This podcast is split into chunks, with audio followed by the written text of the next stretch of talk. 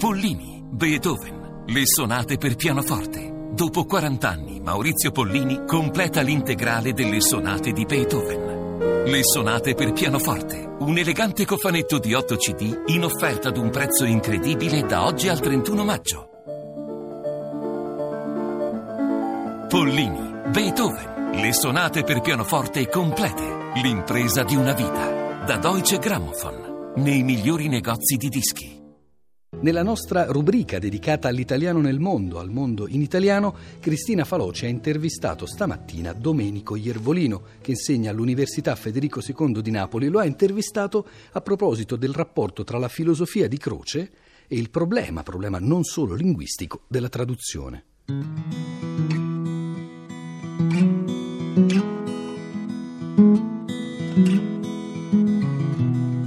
Jervolino, Benedetto Croce nella Vulgata è noto per aver teorizzato l'impossibilità delle traduzioni, in particolare della poesia. Ecco, a parte il fondamento teorico dell'unicità dell'espressione artistica, possiamo dire che in realtà la sua idea complessiva sull'aporia della traduzione è molto più sfumata e anche più convincente, moderna. Penso alla personalità del traduttore e al diletto del traduttore che lui sottolinea. Beh, la teoria di Croce, la traduzione, è paradossalmente la teoria della intraducibilità dell'opera d'arte, perché ogni atto poetico, secondo Croce, è qualcosa di unico, per cui le traduzioni ci sono, ma hanno un valore puramente pedagogico. Questo si inserisce coerentemente nel sistema crociano della dialettica dei distinti.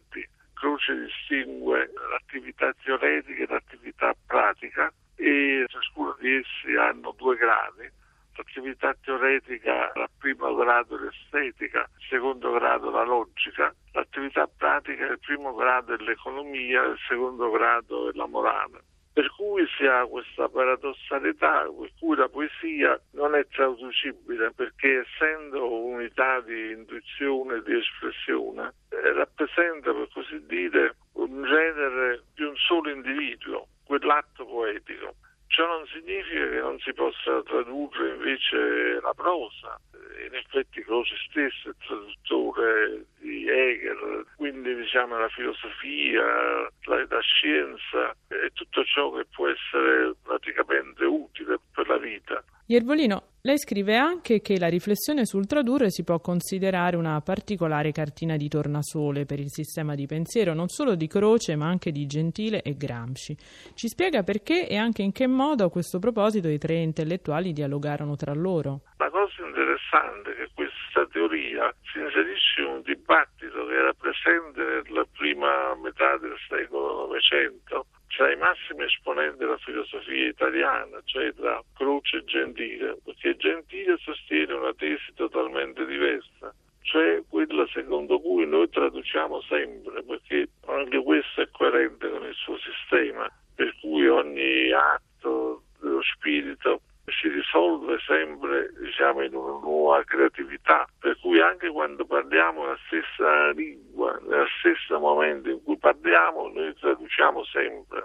Tutto ciò si inserisce nel dibattito della prima metà del Novecento, anche se Gentile dedica un articolo del millenovecentoventi poi a questa teoria e poi la riprende nella sua filosofia dell'arte. Ora è interessante vedere come Gramsci, anche lui, contiene, diciamo, nei suoi quaderni una riflessione sulla traduzione.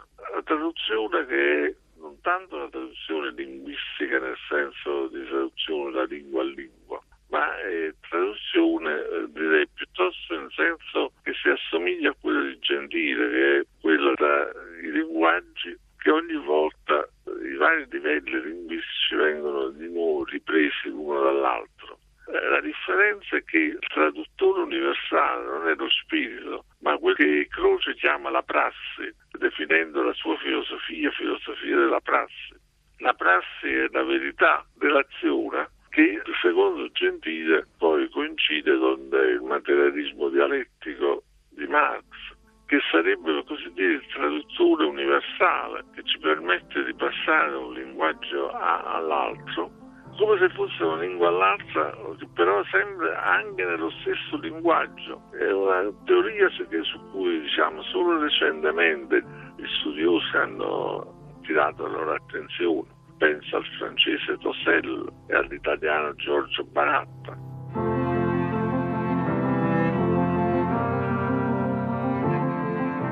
Rileggendo dunque in cupi giorni della guerra mondiale le opere del Goethe, ne trassi lenimento e rasserenamento, quale forse da nessun altro poeta avrei potuto in pari misura.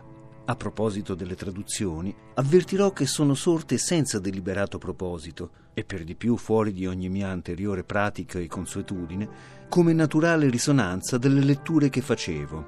In effetto, le traduzioni non vengono mosse dalla impossibile speranza di dare gli equivalenti delle opere originali, che non soffrono equivalenti, ma direi dal desiderio di carezzare la poesia che ci ha recato piacere, di carezzarla coi suoni della lingua che ci è nativa o familiare. Perciò accetterei volentieri il giudizio di un poeta inglese che le traduzioni poetiche sono molto dilettevoli, soprattutto a colui che le fa.